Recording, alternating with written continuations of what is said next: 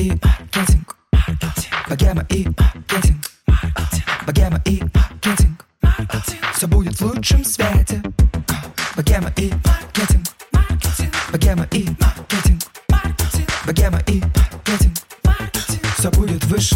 Всем привет! Это подкаст «Богема и маркетинг». Здесь мы обсуждаем бизнес, маркетинг и около маркетинговой темы. Меня зовут Саша Рудко, и третий сезон вообще посвящен моей студии подкастов «Богема», которая, кстати, вообще появилась благодаря этому подкасту. Мы потихоньку начинаем готовиться к официальному релизу нового сезона с новыми ведущими, в общем, все там обложка, джингл, все вас ждет новое. Но чтобы этот переход не был таким резким, еще парочка выпусков будет выходить в формате беседы с гостями. И сегодня со мной на связи Настя Ховалкина, SMM-стратег и основательница агентства SMM-агентство, даже так скажу. Авантина Эдженси. Настя, привет. Привет, привет. Настя вообще у нас, кстати, уже была как-то в выпуске, возможно, кто-то вспомнит твой голос. Да. Вот, вообще, я, кстати, после этого выпуска сразу на тебя подписалась, и теперь слежу за тобой каждый день. Реально, мне реально очень интересно. И мне очень нравится твой стиль ведения, как-то cofounder стиль, как-то так ты его назвала. Mm, да-да-да, ну так примерно называется. То есть моделька instafounder. Instafounder, да-да-да.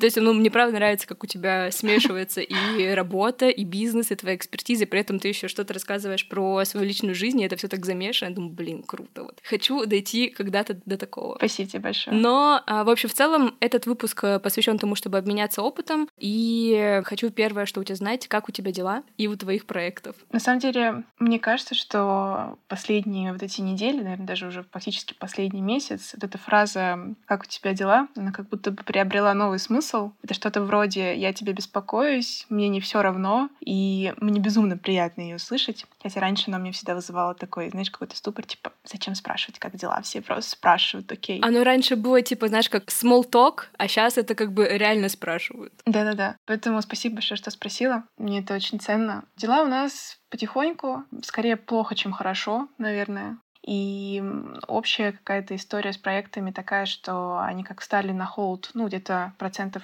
70 от общего количества встала на холд в начале марта, и пока как бы оно там так и остается. То есть какой-то рестатус должен быть в апреле, и вот мы посмотрим, как это будет. Но это не значит, что мы сидим без дела.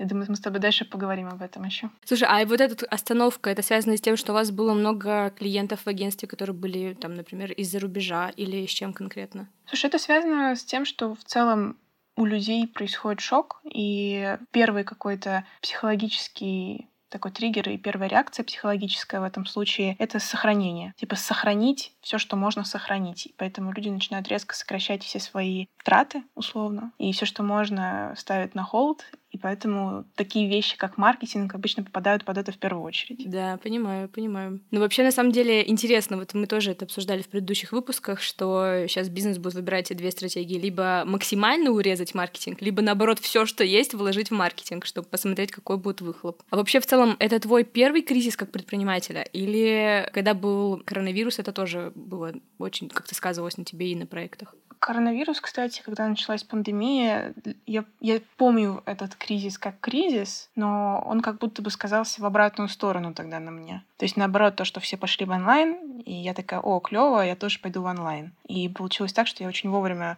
начала делать проекты, потому что у меня параллельно с агентством есть образовательный проект, и он тогда очень хорошо стрельнул. Ну, в общем-то, стреляет до сих пор, но только вот теперь, когда вот сейчас эта вся история началась, образование тоже попало под одну из категорий, которых люди захотели сохранить. И, ой, ладно, посмотрю на ютубчики пока лучше бесплатные всякие видосики, зачем мне это все нужно. Блин, интересно очень, потому что у нас, наверное, ситуация в студии немножко другая. Нам, во-первых, очень повезло, что у нас не было вот э, иностранных клиентов, как, например, у других студий, и у нас, э, по сути, ничего не застопорилось. У нас был какой-то такой немножко выжидающий момент, когда все такие типа, а что дальше, а что делать? Вот. Но мы с командой наш стресс, мне кажется, переживали с помощью создания подкастов, ну, то есть с помощью выпусков, и мы делали выпуски, которые нам бы самим хотелось послушать, то есть там типа про тревожность, как с ней бороться, что вообще делать в кризис предпринимателям и так далее. В общем, мы сделали как будто, знаешь, все выпуски как бы для себя, больше даже, чем для аудитории, и это вот именно в эмоциональном плане нам очень-очень помогло. Клево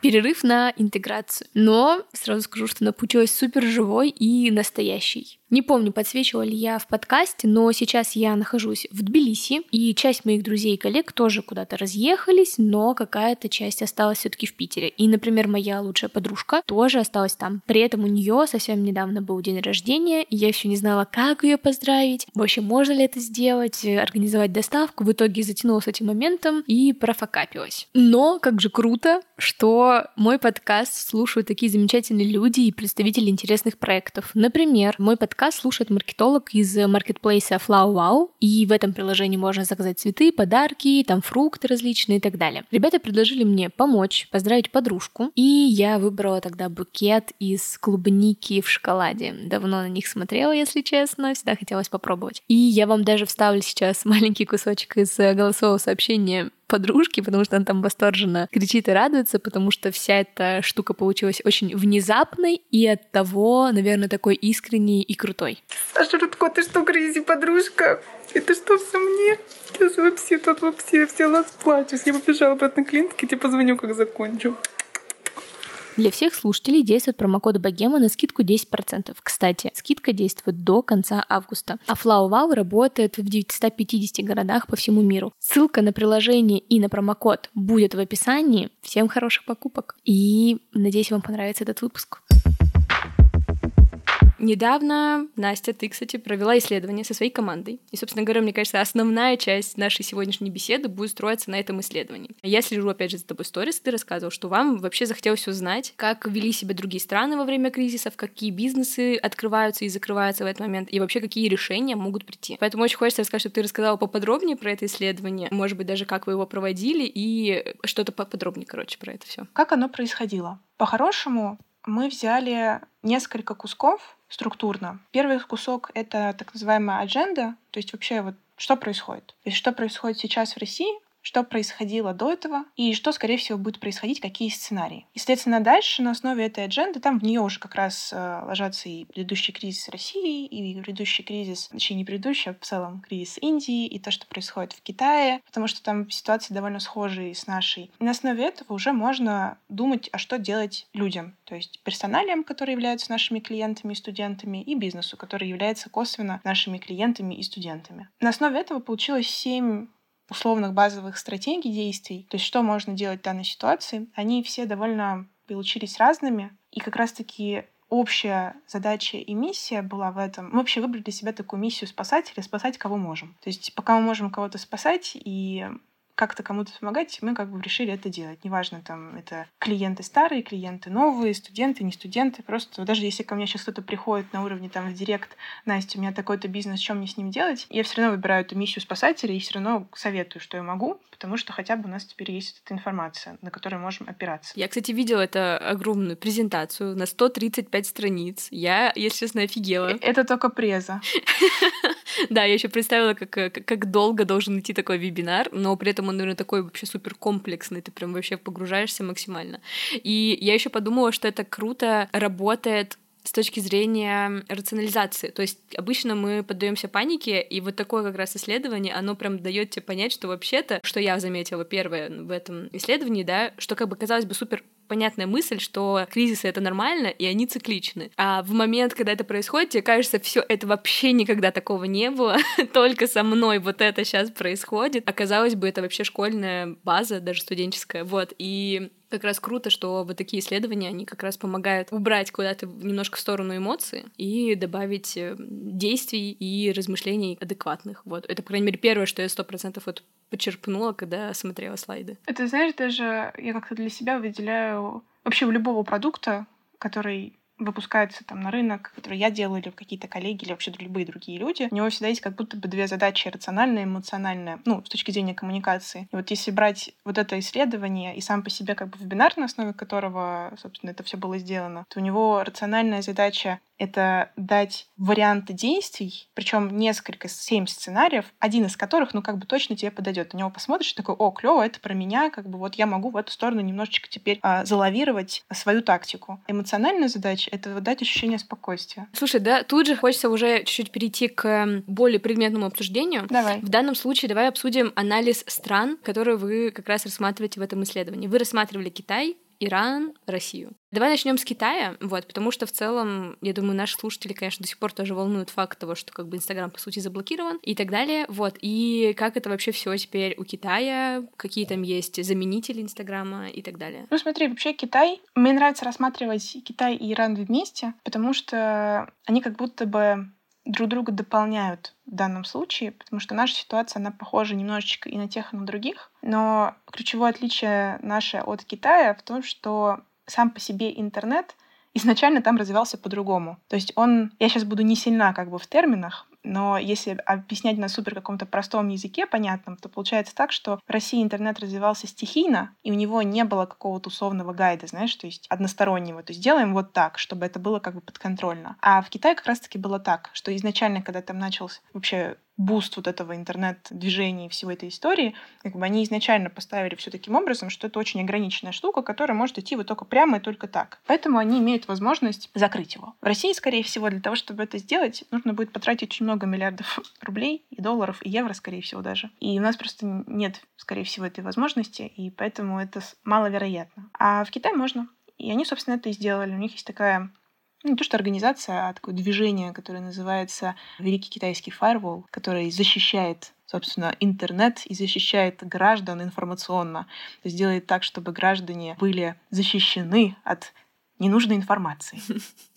Но я так понимаю, что в целом все равно все в соцсетях сидят, в том же Инстаграме, все сидят спокойненько через VPN. И первые дни все, когда, ну, начинается история, да, про то, что заблокируют Инстаграм, что его признают экстремистками, господи, не могу это слово выговорить.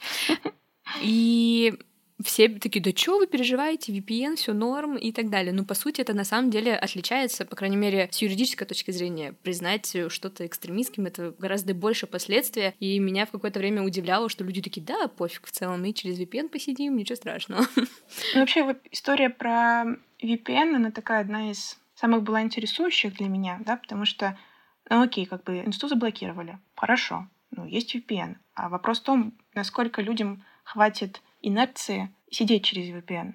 Ну, потому что, как ни крути, есть такое понятие, как паттерн потребления контента. И он начинается с момента, как ты открываешь какую-то соцсеть, чтобы зайти его посмотреть, и заканчивается на том, что ты его поширил друзьям. У всех это по-разному, да, то есть есть люди, которые потребляют контент, например, утром перед работой и там вечером после работы. Есть те, у кого каждый час они заходят на 15 минут. Это вообще очень интересные такие штуки про социологию, то есть как люди потребляют контент. Но в целом, с точки зрения Инстаграма, получается у нас паттерн потребления, то, что ты его открыл, посмотрел, вышел. Ну, неважно, там у всех разное время. А сейчас, получается, к этому добавляется доп. действия. И вот у меня был ключевой вопрос, один из, а как люди, вот, например, в Китае и в Иране, они все-таки делают это или нет. Мы свели просто цифры, вообще в целом по использованию VPN, цифры по заходу в Инстаграм, цифры по тому, какой процент от населения продолжал или не продолжал пользоваться инстой после блокировки. И получается такая история, что в Китае люди, ну не сказать бы, что они пользуются VPN, но там есть очень важный поинт у этого всего, что они им не пользуются, потому что у правительства Китая сразу появился WeChat как альтернатива. То есть они им сразу предложили WeChat, и он был крутой настолько, настолько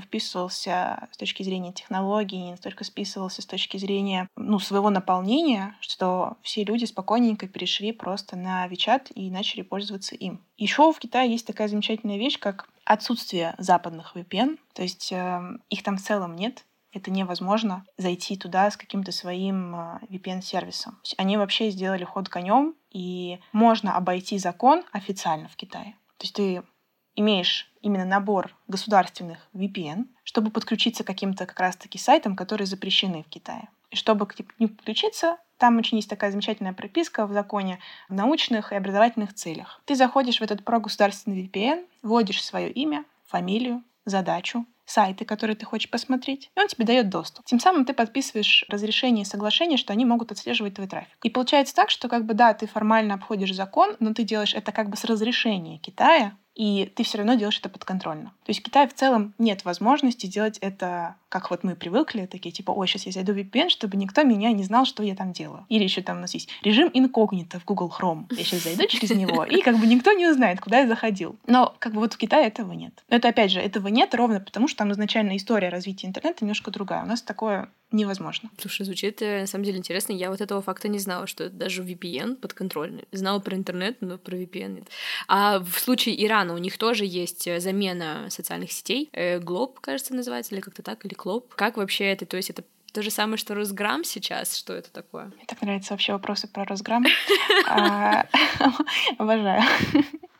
А по поводу Ирана, Иран на самом деле сильно больше похож на нас. Там вообще замечательная, оказывается, историческая подоплека этого всего в том, что до того, как им заблокировали, а им заблокировали не так давно, в 2017 году, причем они это сделали 28 декабря, то есть за несколько дней до Нового года, потому что там были протесты. И во время этих протестов они под шумок все заблокировали. И суть в том, что в Иране вообще ситуация была абсолютно плачевная. У них очень круто был развит Инстаграм. Вот ровно они как бы шли в целом так же, как и мы. То есть они использовали Инстаграм как витрину для бизнеса. Там было очень много этого. Все как бы этим занимались, и всем это было клево, интересно и классно. И получилось так, что в Инстаграме они использовали это как витрину и поиск и набор комьюнити, взаимодействия с комьюнити, то есть с потребителями. А ссылка стояла на Telegram-бота. То есть Telegram наш использовался как, по сути, какая-то страничка, сайт, на который можно продавать непосредственно. Да, то есть зайти и купить через Telegram-бота. И вот 28 декабря Иран заблокировал и Инстаграм, и Телегу. Естественно, очень большое количество именно малого и среднего бизнеса просто осталась без возможности продавать и осталась как бы в отрубе от своего комьюнити. Потому что еще одна проблема Ирана — это в целом довольно низкое качество интернета. Я думаю, ты можешь заметить, что у нас даже если заходишь через VPN на какой-то сайт, то медленнее начинается. И ты такой начинаешь беситься, типа, блин, почему так медленно? Почему? Господи, хватит. Начинаешь его вырубать, заходить быстрее. А в Иране в целом как бы проблема в том, что у них низкая скорость интернета в целом. И, соответственно, подключаясь через VPN, возникала проблема того, что люди вообще ну, просто тормозились, mm-hmm. и там ничего не можно загрузить, нельзя загрузить, и ты как бы просто в ступоре. Поэтому у них произошел спад, и вот весь 2018 год вообще как бы... Я просто читала очень много интервью именно бизнесменов и бизнесвумен, которые сделали какие-то свои проекты в рамках Ирана. И они там очень слезливо рассказывают, как они просто позакрывали все, что только можно было позакрывать. Естественно, экономика упала. Начался такой попный период, в общем, у них. Как это все разрешилось? Очень интересно, что по-хорошему там бизнесмены и бизнесвумен сами обучили свою аудиторию пользоваться VPN, туда зашли несколько еще игроков именно с точки зрения VPN-сервисов, которые адаптировались под это. И с 2019 года у них прям есть такой тренд на возвращение аудитории в инсту. То есть, несмотря на то, что что в Китае, что в Иране предположительно появились сразу же вот эти альтернативные сервисы, то есть в Иране вообще на каждый сервис, который заблочили, а там заблочили практически все, появился какой-то клон местный. Но реально вот как визуальная соцсетка ничто из этого не зашло, и люди вернулись в инсту. И они постепенно это делают. При том, что там изначально было 70 миллионов, а потом после блокировки оно упало там до 28 или 25, и уже там за вот эти три года вернулось опять до 40, и тренд как бы идет дальше. То есть это такая, ну, длительная история. Вообще, что у Китая, что у Ирана, что и у нас в том числе, есть такой общий тренд на так называемый social e-commerce. То есть когда идет онлайн-торговля через какие-то социальные взаимодействия. Проще говоря, торговля через соцсети. Когда человек заходит в соцсетку, где-то видит какой-то контент и делает покупку. И вся покупка происходит через соцсеть, так или иначе. И мне кажется, что там, если в Китае, понятно, эту нишу заполняет полностью WeChat, и круто очень это делает, они вообще в топе абсолютно нет им равных в этом плане. Там, ну, сумасшедшие вещи они творят. То в Иране и России эта ниша, она пока такая как бы плавающая. И из-за того, что у нас ситуации похожи, мне кажется, что это прям ключевая точка роста для вообще в целом ниши айтишки. То есть вот, ну, забрать себе первое место по social commerce. То есть сделать такой как бы функционал, чтобы весь бизнес просто жил только в этом приложении, потому что ему это удобно, выгодно и комфортно. Ну, то есть это условно вот э, то, что сейчас пытается сделать Тенчат. Ну, формально, да. Ну, я больше, конечно, верю не в Тенчат, я больше верю в то, что ВК додумается. Более того, я даже верю, что может Валберис додуматься. Потому что если посмотреть, ну так, по косвенным каким-то признакам, то есть что нужно сделать для того, чтобы реализовать такую идею, чтобы ее вот прям допилить? Нужно очень много разработчиков. У Wildberries вообще бешеные какие-то объемы по разработчикам. Более того, у них куча внутренних стажировок. То есть они набирают людей просто сотнями. Там реально как бы конкурс такой, что ты приходишь, можешь э, два месяца ты у них проходишь стажировку, они тебя обучают тому, что им нужно. Ну, есть у тебя есть какая-то база, при этом там тебе уже за это платят какую-то минимальную денежку. Ты знаешь, как у московского метро. Ты можешь прийти, чтобы стать машинистом, при том, что ты ничего не умеешь, на тебя за два месяца учат, и при этом ты уже там получаешь какую-то тридцаточку, которая тебе хватает на жизнь. Вот это вот такая же моделька. И у Wildberries на этом плане вообще как бы бешеные какие-то скорости и объемы, поэтому у меня есть такая гипотеза, что, возможно, они сделают это быстрее, чем ВКшка, и в какое-то ближайшее обозримое будущее, там, в течение года мы увидим анонс про то, что у Wildberries появился функционал соцсетки, либо они с кем-то заколабятся, либо сольются, либо еще что-то, и тогда вообще станут монополистами, и можно будет вообще забыть про что-либо еще. Как бы Wildberries будет просто править. Слушай, но мне визуально все равно, конечно, ВКонтакте больше нравится, чем Wildberries. У меня все время ощущение, когда Это я да. скачиваю Wildberries, вот в Питере есть опрашка, рынок. Вот у меня такое же ощущение, что вот эта вот опрашка только переехала в приложение. Вот у меня обычно такое какие-то такие ощущения вызывает Валберис. Э, возможно, кто-то из наших слушателей специалист оттуда, ребята, извините, не хотела обидеть, но ощущение такое. А сама вообще ты на какую социальную сеть сейчас э, хочешь делать упор? Понятное дело, что теперь делать упор на Инстаграм супер нелогично. Понятное дело, что мы его по инерции, по привычке и просто потому что, как бы, не знаю, я люблю Инстаграм. Не могу представить, что я не выкладываю какую-то сторику или не захожу посмотреть кого-то. Мы будем это делать, но, опять же, да, охваты падают у многих. Вот, ну, у меня маленький э, аккаунт, и у меня ничего не упало. У меня был, наоборот, супер резкий рост перед тем, как э, все заблокировали, прям, типа, в, в два раза где-то примерно. И я такая, ого, у меня что, могут быть такие охваты? Но потом, когда все случилось, случилось, охваты упали опять, просто стали такими же, какие они были изначально. Но я думаю, на больших аккаунтах, наверное, эта разница очень сильно ощутима. Ну, я думаю, тут важно сделать ремарку, что на самом деле, ну, какой у меня аккаунт? У меня 75 тысяч подписчиков. Не знаю, большой просто это или небольшой. Когда ты долго этим занимаешься, у тебя уже, знаешь, кажется, сколько бы ни было подписчиков, это все равно только начало. А. Это вот только самый старт. Ну, это как в бизнесе, да? Как, какой бы ни был по объему э, бизнес, все равно кажется, что ты в самом начале. Вот, поэтому у меня тоже был резкий скачок до блокировки. Мне было безумно интересно, это как вообще явление, потому что, ну, у меня тоже просто был скачок, наверное, даже x2 с половиной, и я такая, типа, вау, нифига себе. То есть, если там обычно у меня 10-15%, то тут было там 35-40. Я такая, так может быть. Про вопрос, э, на, на какую соцсетку делать ставку, да, и куда вообще уходить. Есть просто несколько вариантов стратегий. Можно идти, на самом, можно оставаться в Инстаграме. И это вполне себе тоже одна из стратегий. Там просто есть нюансы, в каких условиях это там лучше делать или нет. А есть точно так же нюансы про все остальные соцсетки. И самый ключевой поинт в этом всем то, что не надо идти везде что я вижу, как сейчас большая часть людей начинает просто идти везде, и у них и Дзен, и ВКонтакте, и Телегу они ведут, и в Инстаграме они сторис выкладывают. И я просто представляю какой-то объем времени, и я знаю, к чему это ведет. Это просто тупо ведет к выгоранию. В какой-то момент человек такой, все, я больше ничего не хочу вести, это вообще не мое, пойду на завод. Для того, чтобы этого не случилось, надо оценивать грамотно свои первоначальные ресурсы и наличие, в первую очередь, команды. Если есть условные как контент команды или хотя бы помощник по контенту, реально оценить, сколько часов потребуется для того, чтобы, например, вести параллельно еще ВКшку или вести параллельно еще тележку. И после этого так уже куда-то идти и что-то делать. И не делать это на панике, потому что тоже большинство э, просто на уровне «бегом», а то сейчас Инстаграм совсем отключит, и больше я никогда туда не вернусь. Все, больше никогда, никогда, никогда. Потому что тоже, ой, вот в Китае отключили всех, и никто там вот не сидит. Вот и у нас точно так же будет. Но, как мы уже выяснили, как бы нет, не будет у нас точно так же. Мы у себя фокусируемся не столько, наверное, на какой-то соцсетке, но тут тоже важная ремарка. У меня агентство, у нас есть клиенты, поэтому мы в любом случае должны знать про все соцсети. И мы в любом случае должны уметь про все соцсети. У нас как бы нет такой опции, знаешь, вы знаете, мы решили тут фокусироваться только на одноклассниках. Мы считаем, что это наиболее перспективная соцсеть, поэтому приходите к нам на одноклассники. Но это не так. И поэтому мы фокусируемся на всем. У нас вот реально все соцсети, мы даже OnlyFans сейчас изучаем и берем клиентов по то, чтобы туда людей заводить и монетизировать.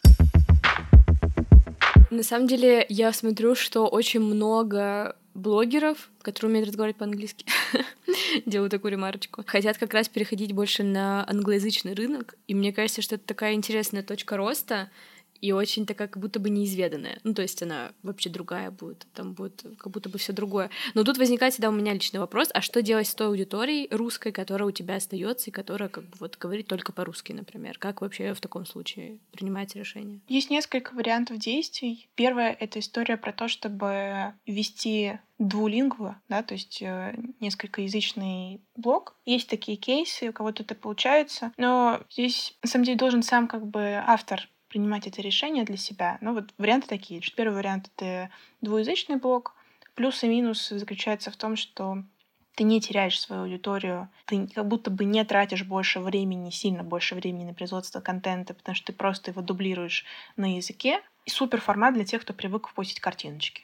То есть есть такие блогеры, которые привыкли именно в формате картинка плюс подпись, да, и они, например, общаются с аудиторией в большей степени текстом, даже будучи через те же самые сторис. Второй вариант — это кусок про заведение второго аккаунта, который уже будет англоязычным. Вот у меня такой вариант. То есть я не стала делать двуязычный блог, потому что у меня не тот формат, я не общаюсь с аудиторией картиночками, я привыкла говорить голосом, я люблю говорить голосом, более того, я обожаю русский язык, я абсолютный фан русского языка, не хочу себя ограничивать в этом, то есть э, не хочу это все дело между собой мешать. Ну и у меня есть команда, которая может позволить мне, собственно, спокойно, без затраты своего ресурса адаптироваться под англоязычную аудиторию. То есть сейчас у нас там стратегия выглядит таким образом, что вот этот шаг от нуля до единицы самый сложный, когда надо завести аккаунт, вот это все сделать. Там куча нюансов, просто безумное количество, как заводить номера, как заводить какие-то почты, как сделать так, чтобы Reels ориентировались именно на англоязычную аудиторию. Ну, то есть я так просто почитала вот эта часть команды, которая этим занимается, они делали для как раз вебинара гайд, как вот выходить блогеру на зарубежку. И этим занималась как бы не я. Я почитала только результат. И я просто обалдела от того, насколько это все сложно. Я думала, ну что, какая разница? Ну, завел аккаунт, написал там просто по-английски Анастасия, hello, там,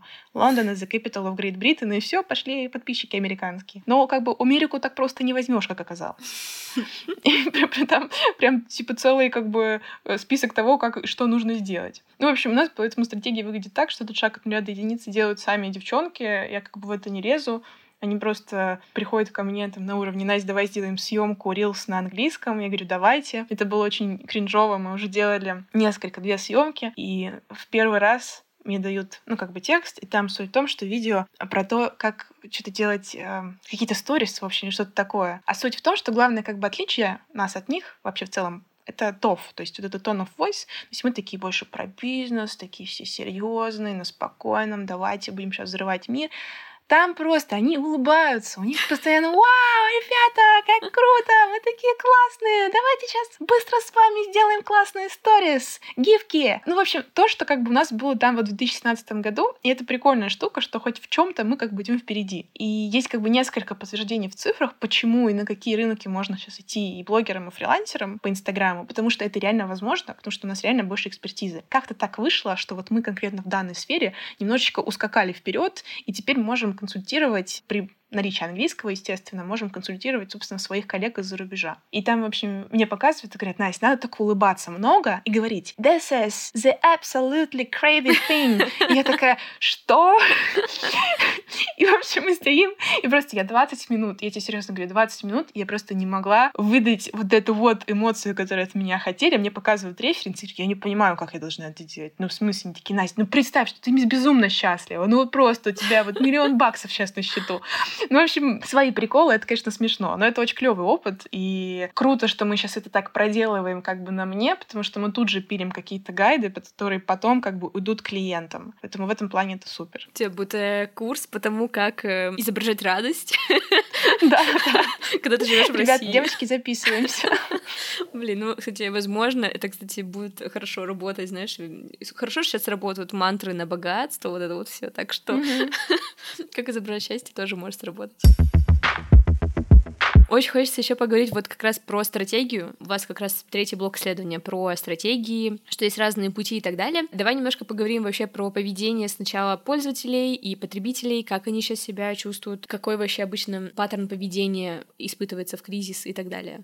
Смотри, здесь э, есть просто на самом деле несколько линий, по которым можно пойти. То есть есть кусок про то, как вообще в целом себя пользователь чувствует там на уровне каких-то своих финансов. Есть кусок про покупки, есть кусок вообще конкретно про инфобиз. То есть у нас было вот так вот несколько линий. Да, да, да, да. Ты вот про что хочешь поговорить? Давай поговорим сначала вообще вот про финансы, и от этого как раз какие товары они сейчас собираются выбирать. Наверное, вот я про это. Есть три ключевых варианта каких-то покупательских стратегий. Почему три ключевые? Их на самом деле сильно больше. Просто я выделила три, потому что мне кажется, в наших именно условиях они как будто наиболее реализуемы. Первое — это когда люди выбирают более какие-то дешевые товары в целом, то есть происходит замещение продукции. И здесь классная штука про то, чтобы понять, вот где находится твой товар. Есть три основных сегмента — это low, mass и премиум. И вот где из этих трех находится твой. И еще две категории — это длительное пользование и краткосрочное, то есть ежедневное пользование, когда ты должен покупать там что-то либо на ежедневной, либо на еженедельной основе. То есть, условно, я прям советую как бы вот себе выписать, где находится ваш товар или услуга, вот то, что вы продаете. Почему? Потому что понимание того, где вы, позволит вам понять, какие покупательские вот эти вот стратегии будут для вас наиболее актуальны, и где вы можете сейчас как-то где-то человека подцепить на уровне продажи. В общем, первое — это люди просто будут заменять привычные себе товары, то есть привычные себе услуги на более дешевые. Ну, то есть, условно, есть какая-то привычка покупать сыр дорблю. Но в целом можно и российский, ну, как бы это сейчас такой как бы утрированный пример, да, но суть вот такая. И причем это будет происходить абсолютно неосознанно. И это можно даже по себе заметить. Ну, то есть ты заказываешь такси и такой, ну, в целом, что, вместо комфорт плюс можно эконом уже заказать. Не, ну все равно какая разница. Вот эта штука, она у меня вообще нашла очень клевое эмпирическое подтверждение, потому что я ехала с таксистом, и он мне ровно это и рассказал. И я такая, вау, серьезно? Оказывается, у них в таксопарке, представляешь, людям, которые, ну, таксистам, водителям, которым предложили, которые вводили Комфорт Плюс, предложили перейти на эконом, потому что тупо нет заказов. Он реально на Комфорт Плюсе, по Москве на Комфорт Плюсе. Ну, просто Москва — это супер город с точки зрения такси. Как бы у нас безумный трафик. И они говорят, что, ну, я вот езжу, езжу, езжу, реально могу там по 20 минут искать себе как бы клиента. Понятно, что им это невыгодно. Им предложили перейти на эконом. Поэтому эконома стало больше, потому что там стало больше спроса от этих как раз-таки людей. Это первая стратегия. А вторая стратегия — это отказ то есть вот это вот замирание, когда человек замирает и такой, все, я сейчас постараюсь вообще ничего не покупать, вообще ничего не трогать. И вообще вот у меня такая я курочка на сетка. В данном случае продавать ему можно только то, что позволит ему чуть больше сохранять. То есть это какие-то условные куски про финансовую грамотность, вклады в крипту и вот эти всякие прочие вещи. То есть если вы этим занимаетесь и вы понимаете, как работать с финансами, как их сохранять, вы можете спокойно вот к этой категории прийти и спокойно попросить их сохранить еще больше вместе с вами. Это единственный, на самом деле, вариант, потому что все остальное у них будет просто полный отказ, и с ними а, невозможно разговаривать. И третье — это изменение структуры покупки. Ну, есть две — это эмоциональное и рациональное, и весь Инстаграм был построен на эмоциональной. То есть ты заходишь в сторис, ты видишь классную вещь, она тебе нравится, ты переходишь, покупаешь. Или ты листаешь таргет, точнее листаешь ленту, тебе попадается таргет, там промокод минус 10% на какую-то абсолютно ненужную тебе вещь, но эмоционально ты такой клево, мне это нужно прямо сейчас. Переходишь, вводишь промокод, все, ты как бы становишься покупателем. Это эмоциональная структура покупки. Рационально это когда ты листаешь условно, если на том же примере инсты, ленту Инстаграма, видишь классную вещь, сохраняешь ее себе и начинается. А нужна ли она мне вообще? А какая будет польза от того, что я ее куплю? А могу ли я купить где-то такую же дешевле? Все это рациональное. И сейчас как бы общая вот эта структура покупок, она будет двигаться именно в сторону рационализации. И мой совет, если вы что-то продаете, то делать это большей степени не через эмоции, а через рационально. То есть стараться вот настолько, насколько это возможно, причем неважно, B2C, B2B, продавать просто через рациональные тезисы, потому что эмоциональное раньше очень круто продавало, mm-hmm. B2C-шки, особенно в инсте. Сейчас все этого не будет. Ну, на самом деле, мне, кстати, близок, э, мне кажется, такой подход. В целом, даже просто из-за того, что у меня бизнес изначально не построен только на Инстаграме, потому что у нас, мне кажется, сейчас больше всего работает сарафанка, и вот то, что у нас хорошо выстреливают подкасты, и люди про нас узнают и идут к нам. То есть вот мы каким-то таким образом сейчас работаем. Но при этом у нас э, ситуация следующая, происходит. Мы все гадали, как бы как сейчас вот эта вся ситуация скажется на индустрии подкастов и что будет с ней. И в итоге моя гипотеза о том, что многие эксперты-блогеры пойдут в подкасты, она прям подтверждается с каждым днем, потому что много и запросов или просто на консультации, на обучение, либо на полный продакшн. И это на самом деле круто, потому что кто-то, конечно, приходит, так, мне срочно, срочно надо, и мы как раз-таки так, давай-ка точно узнаем, точно ли вам нужны подкасты. И мне очень близок подход, что типа даже со стороны бизнеса подумать, это точно должен это продавать тому или иному клиенту. Точно ему это единственное, что ему сейчас потребуется, потому что подкасты, например, в нашем случае это такая больше игра в долгую. Но при этом круто, что наша гипотеза подтверждается, и вот э, у меня была одна из теорий еще в новом году, что много блогеров, инстаграм-блогеров пойдут в подкасты. Но кто знал, что произойдет такие события, чтобы они все еще больше обратили на это внимание. Но в целом мое какое-то пророчество, оно начало сбываться, и это на самом деле интересно тоже. Блин, это клево, очень клево. Я, кстати, знаю, что вы тоже хотели подкаст запускать, но я думаю, что, наверное, это пока отложилось. Да, мы хотели запускать подкаст, думали про это. Но у нас была очень понятная как бы подоплека этого всего. Есть агентство, агентству нужны клиенты. А на некоторых клиентов очень тяжело выйти без контактов личных. Возможность пригласить человека пообщаться на подкаст это супер способ да, выйти да. на того или иного клиента. То есть с точки зрения бизнеса это офигенная модель. Пока что это, конечно, на стопе, я думаю, что мы к этому еще вернемся. Сейчас, как только мы научимся зарабатывать либо в валюте, либо в рублях, хоть чем-нибудь, и выйдем на прежние обороты, чтобы это было комфортно. Ты прям как узнала следующий мой вопрос по поводу цены, потому что мне очень стало интересно, как вы вообще сейчас работаете с ценообразованием. Так как я сейчас нахожусь в Тбилиси, мой партнер по студии находится на Шри-Ланке, нам вообще типа супер. Хочется как-то приравняться к валюте, но при этом чисто мы работаем только с русскими ребятами, ставить им там типа цены в долларах мы не можем. Это некрасиво красиво, неэтично, мне кажется. И тем более сложно, наверное, решиться на что-то подписываться к курсу доллара привязываться. И мы думали сделать так. Внутри студии привязывать цены как бы к долларам на момент, какой типа курс, но людям как бы выдавать цену в рублях. Но таким образом у нас будет все время скакать коммерческое предложение, цена все время будет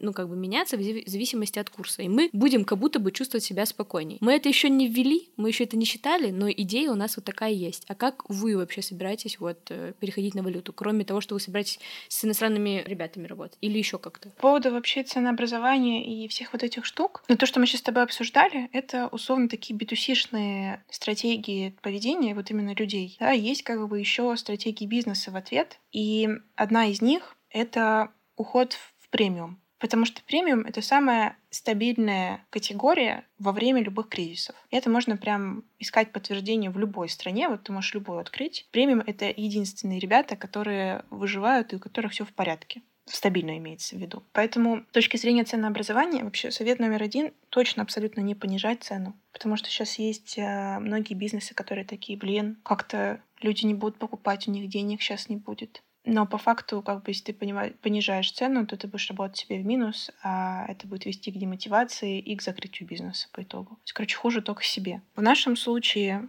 мы для всех русскоязычных оставляем прежнюю цену, потому что мы в целом особо не привязаны к валюте на уровне закупки сырья какого-то, да, то есть и мы живем все еще в России, размещаемся все еще в России, и как бы релокация именно бизнеса, она планируется скорее с фокусом на зарубежных клиентов. То есть, когда появятся зарубежные клиенты, появится релокация бизнеса, и как бы тогда это будет просто отдельное направление. То есть мы планируем как бы разделить. У нас есть вот российская часть и вот есть иностранная часть. Поэтому как бы наши косты, они просто... Мы уже примерно понимаем, как мы поднимем кост, ровно потому, что будет происходить как бы общее обесценивание такое, да, и тут как бы как ни крути, нам придется повышать зарплаты в конечном итоге людям, потому что поднимется общий кост на проживание. То есть все просто потихоньку будут расти. Продукты, услуги, ну вообще как бы все. Соответственно, людям нужно больше денег, чтобы придерживаться предыдущего своего качества жизни. Чтобы у них было больше денег, надо больше денег получать с клиентов. Поэтому тут как бы есть, там есть несколько стратегий по тому, как бизнес может на это реагировать. Вот одна из них, на мой взгляд, такая самая нормальная, это фокус на премиум-сегмент, если ты умеешь работать с премиум-сегментом.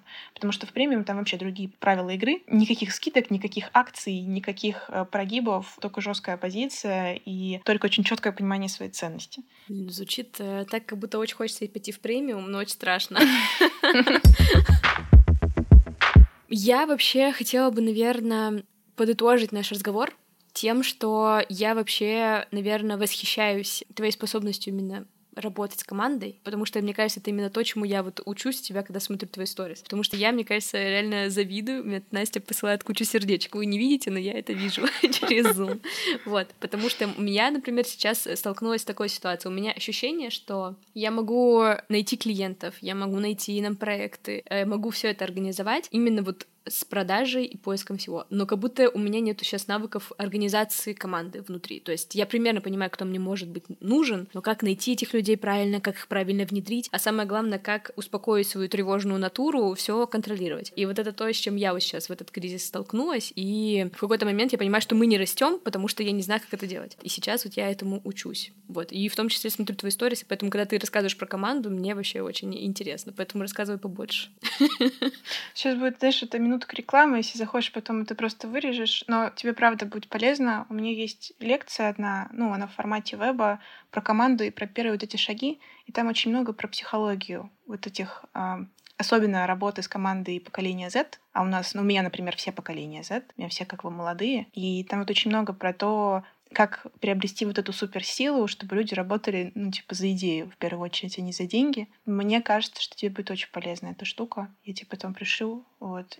И, ну, прям, прям я знаю, что она полезна. Я вообще считаю, что вот мне понравилась еще твоя мысль про спасание. У меня, наверное, это немножко по-другому обыграется. И хочу поддержать всех, кого могу. Ну, то есть, условно, когда к нам кто-то приходит, э, я такая, все, вам ссылки куда-то разместить, да, давайте разместим. Хотите какие-то контакты с вами поделиться, да, держите контакты. И вот э, в нашем с тобой случае обязательно, если какие-то ссылочки захочешь оставить у нас в описании, мы все оставим. Снова посылаю сердечки. Вот, потому что мне кажется, вообще вот в кризисы и вот в такие сложные моменты коллаборация — это вообще главное, что может всех спасти. И это не обязательно какое-то публичное что-то, да, там выходит, не знаю, в СМИ или еще где-то. Это может быть просто вот такие внутренние истории. Поэтому всех тоже хочется поддерживать. И я еще верю в карму, что, как бы, знаешь, условно, ты поддержишь, потом в какой-то момент обязательно поддержит тебя. Я тоже, я тоже в это верю. Спасибо тебе большое, я это очень ценю. Да, спасибо тебе большое за разговор. Я надеюсь, что наши бизнесы выживут, что все будет хорошо. Но у них нет выбора, понимаешь? Да, это ну, факт. У них нет выбора. Я еще видела, что ты в Телеграме, по-моему, сегодня или вчера про Дубай выкладывала. Только думаю, о, ну, слушай, просто сразу метко бьешь в ту страну, куда нужно идти. Поэтому, в общем, спасибо тебе большое. Я надеюсь, что для наших слушателей сегодняшняя беседа была тоже такой успокаивающей, если кто-то до сих пор не успокоился, а кто-то, может быть, наоборот, подтвердил какие-то свои размышления в сегодняшней беседе. Вот, потому что Настя сегодня был очень такой спокойный, размеренный голос, и это очень, мне кажется, тоже успокаивало. Да, я согласна. Надеюсь, что это кому-то помогло, кто-то послушал и такой, о, клево, у меня стало чуть понятнее, чуть лучше, чуть интереснее. Возможно, кому-то появился больше челленджа. Челлендж — это тоже классно сейчас. Если кому-то будет нужна именно помощь, поддержка, все, что связано с коммуникацией, с соцсетями, приходите, ребят. Я либо просто подскажу, насколько могу, а, либо отправлю вас к тем людям, которые могут это сделать более профессионально. Супер. Ребят, не забудьте поставить звездочки в iTunes. Это тоже очень нас поддержит. Вот. Все, всем пока. Пока-пока. Маркетинг.